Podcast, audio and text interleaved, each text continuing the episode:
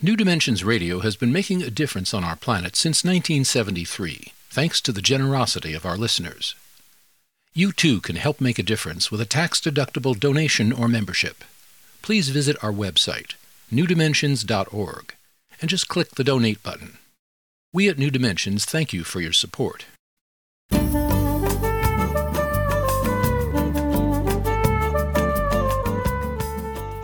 I'm Justine Willis Toms. Today I'm hosting Lupa. She is a neo shaman, artist, and sustainability geek, and she is the author of many books, including Nature Spirituality from the Ground Up Connect with Totems in Your Ecosystem. Lupa, welcome to the New Dimensions Cafe. Thank you. I'm glad to be here. Glad to have you. So, tell me what are totems and how can they empower our lives? Totems are archetypal beings that embody all of the given qualities of a particular species. So, natural history, mythology, everything about, for example, gray wolves goes into the totem gray wolf. They're wonderful intermediaries between us and the rest of nature. And so they can help us recreate our connection to the world around us. What is your suggestion and how we connect with this totem? How do we find it? How do we know it's a totem for us? Some people just intuitively know their totems. If they if you don't, there are a number of methods. My favorite is guided meditation because it gives you a mental structure in which you can go to a spiritual place in your mind to meet with that totem, speak with them, find out whether they are there to guide you. And then you can always go back to that place in your meditations to visit with them again. I know that you suggest that we get to know our bioregion or our watershed. We, we get to know it really well. And I would imagine in getting to know the region, whether we find out more about it from books or whether we actually go out in nature, we might be surprised at what totem might come to us. Do you find that's true? Yes, we often think of totems as only being the big, impressive animals like wolf and bear and eagle and all that. But every single species and all of the natural phenomena have their own totems. And they all have power, they all have something to teach, and they all have something to bring to the totemic ecosystem. So you may think your totem is supposed to be brown bear, but in actuality, it's some kind of moss. And you have to make the time to explore that relationship and find out why that particular moss has decided to work with you.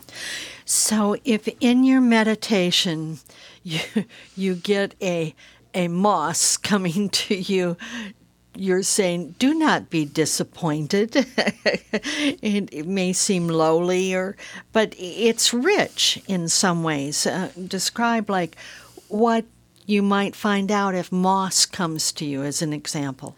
Well, every single species has evolved its own techniques for surviving in the world and meeting the same challenges that we all have nutrition, water, shelter, and reproduction.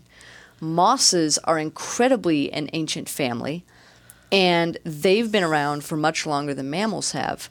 And it's really important to explore how these plants have made their place in the world versus ours because some of the techniques they've come up with are things we couldn't even do, like photosynthesis.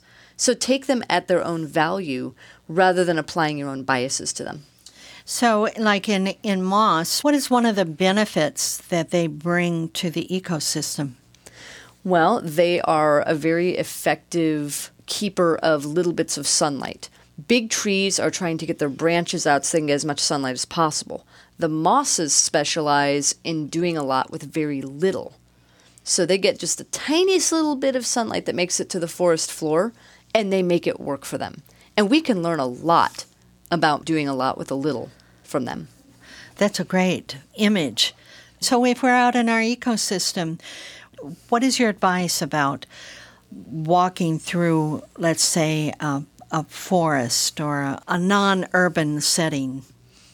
Take it as slow as you can and pay attention to all the different levels. Think back to, for example, your elementary and high school biology classes. Think about geology. Think about the climate and the weather patterns. Think about literally, that's why I call it nature spirituality from the ground up, because you're starting with the rocks and the soil and building upon that to get the entire ecosystem.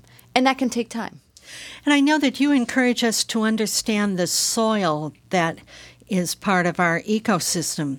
We don't often think about soil, but it's so important in our our entire living system. So, how can we get to know our soil better? Well, a good start is just digging down into it and seeing what's in there. My own garden at home, I dug out a cubic foot of soil when I first got it and found 57 earthworms in a cubic foot, and it's gotten even more populated. That's pretty good soil. And I can do more research. I can have the soil tested to figure out what kind of minerals are in there. I can talk to local mycologists about what sort of fungi might be living in the soil. One little teaspoon of soil is thriving with life. And you can make years of study just figuring out what's in that little teaspoon. And soil can be sandy or clay, or, you know, what's the importance of knowing whether it's sandy or clay? Well, different things live in different types of soil. Some microbes need a wetter soil. Many plants and fungi need more moisture, while others are better adapted to drier soils. So, by knowing what the soil can carry water wise and nutrient wise based on what it's composed of, you can also get a pretty good idea of what other living beings are living in and on that soil. You know, I'm, I'm remember seeing advertisements uh, where all terrain vehicles are just racing across a desert floor. And what I understand about desert is that it takes centuries for this crust to form, and that crust, now I'm talking about soil now, that crust then conserves any moisture that that that comes into that desert. And when these all-terrain vehicles start running through this landscape, they crush that crust. They it it start it, it disintegrates under their wheels. And it just may I'm just aghast at at what what we do. Even when we walk across it, we are we are destroying centuries of buildup of something that is ecologically beneficial to that particular place. Mm-hmm. Can you say something about that? Well, you've basically described one of the main reasons I don't go to Burning Man because it's thousands upon thousands of people in a fragile desert ecosystem. I don't see a problem with a few humans walking across a desert because there are other living beings of our size in most desert terrains. However, they're few and far between compared to, for example, a forest. We don't want to completely separate ourselves from natural places for fear of damaging them, but we do want to be intelligent and mindful of the scale of our individual impact. True enough. So, what are some of the things that we might watch out for to, to understand what kind of impact we're having? Well, one of the best practices I've found on an individual level is in backpacking, there's a concept known as leave no trace. And that means you don't leave trash, you don't damage the landscape. Some people even take their waste materials out with them. And it's just being aware of how the landscape changed by your being there on a larger level, we need to look at how many people visit a given ecosystem, for example, a national park. And there are people, there are scientists who specifically look at the long term effects of all those people visiting that one place at a time. There are some places like parks and so forth that get enough traffic that they're just they're never going back to their natural their original state just because of the, the high impact. What we do need to do is keep protecting the wilderness places that are more pristine and be mindful of how we treat them and do our best not to do more damage to the ones we've already done a serious amount of hurt to. Well, I, I know that, like in the wilderness places, there are some people that advocate that humans never enter them because of, mm-hmm. like, one of the artifacts of humans is that crows and jays, blue jays, started a symbiotic relationship with humans. Mm-hmm. And they know to follow humans because they will discard something and, and they've just learned to, to live with humans. So if humans go out into a wilderness area, they might bring with them these what you would call invasive species into the wilderness and there may be some fragile creatures that live there that have no protection against let's say jays or, or crows. And that's a really tough situation to look at because the more removed we feel from a place, the harder it is to feel the desire to protect it. People who go into the backcountry are some of the staunchest defenders of those places because they know what's at stake.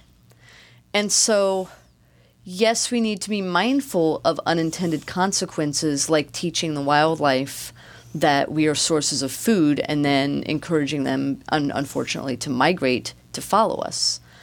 At the same time, if we completely avoid these places, one, we don't get to appreciate them and bring that appreciation back. And two, we don't know what sort of long distance effects we may be having. There's pollution in some of the most remote areas because of the air pollution that's spread around the entire planet. So we need to be able to get in there at least to measure that and see what's going on. I remember Edward Abbey said years ago he thought that we should have no fly zones even in some of these wilderness areas, which became kind of extreme, but you know, it is something to think about. Well, there's a fabulous book. I cannot for the life of me remember the author because I'm terrible with names, but it's called One Square Inch of Silence.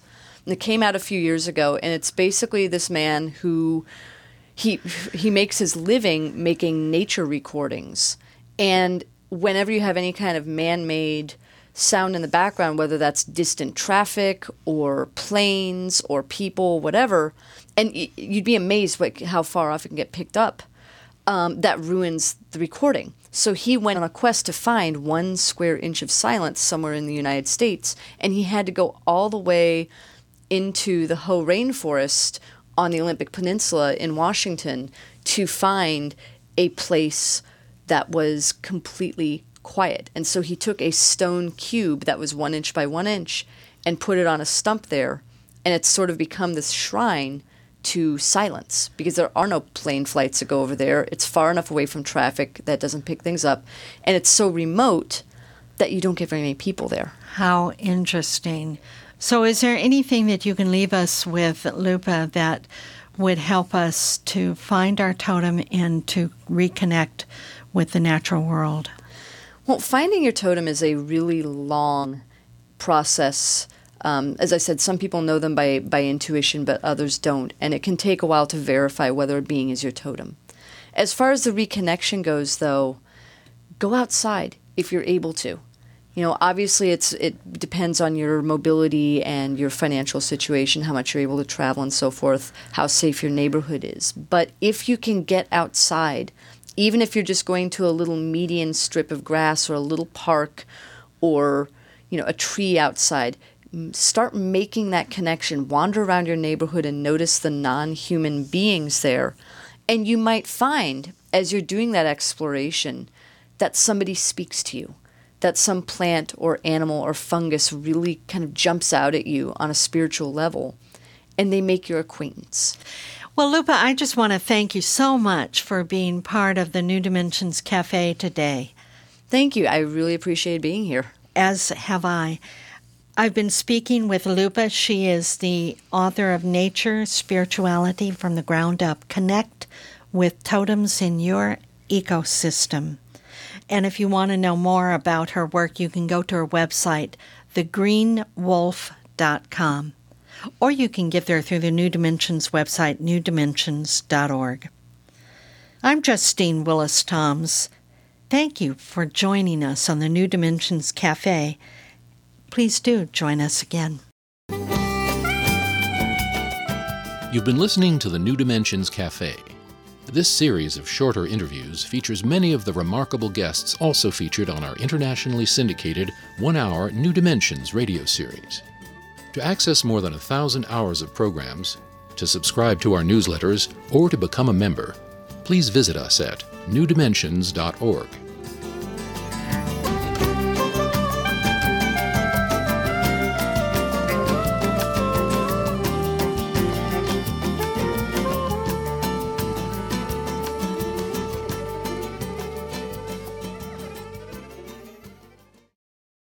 New Dimensions Radio has been making a difference on our planet since 1973, thanks to the generosity of our listeners. You too can help make a difference with a tax-deductible donation or membership. Please visit our website, newdimensions.org, and just click the Donate button. We at New Dimensions thank you for your support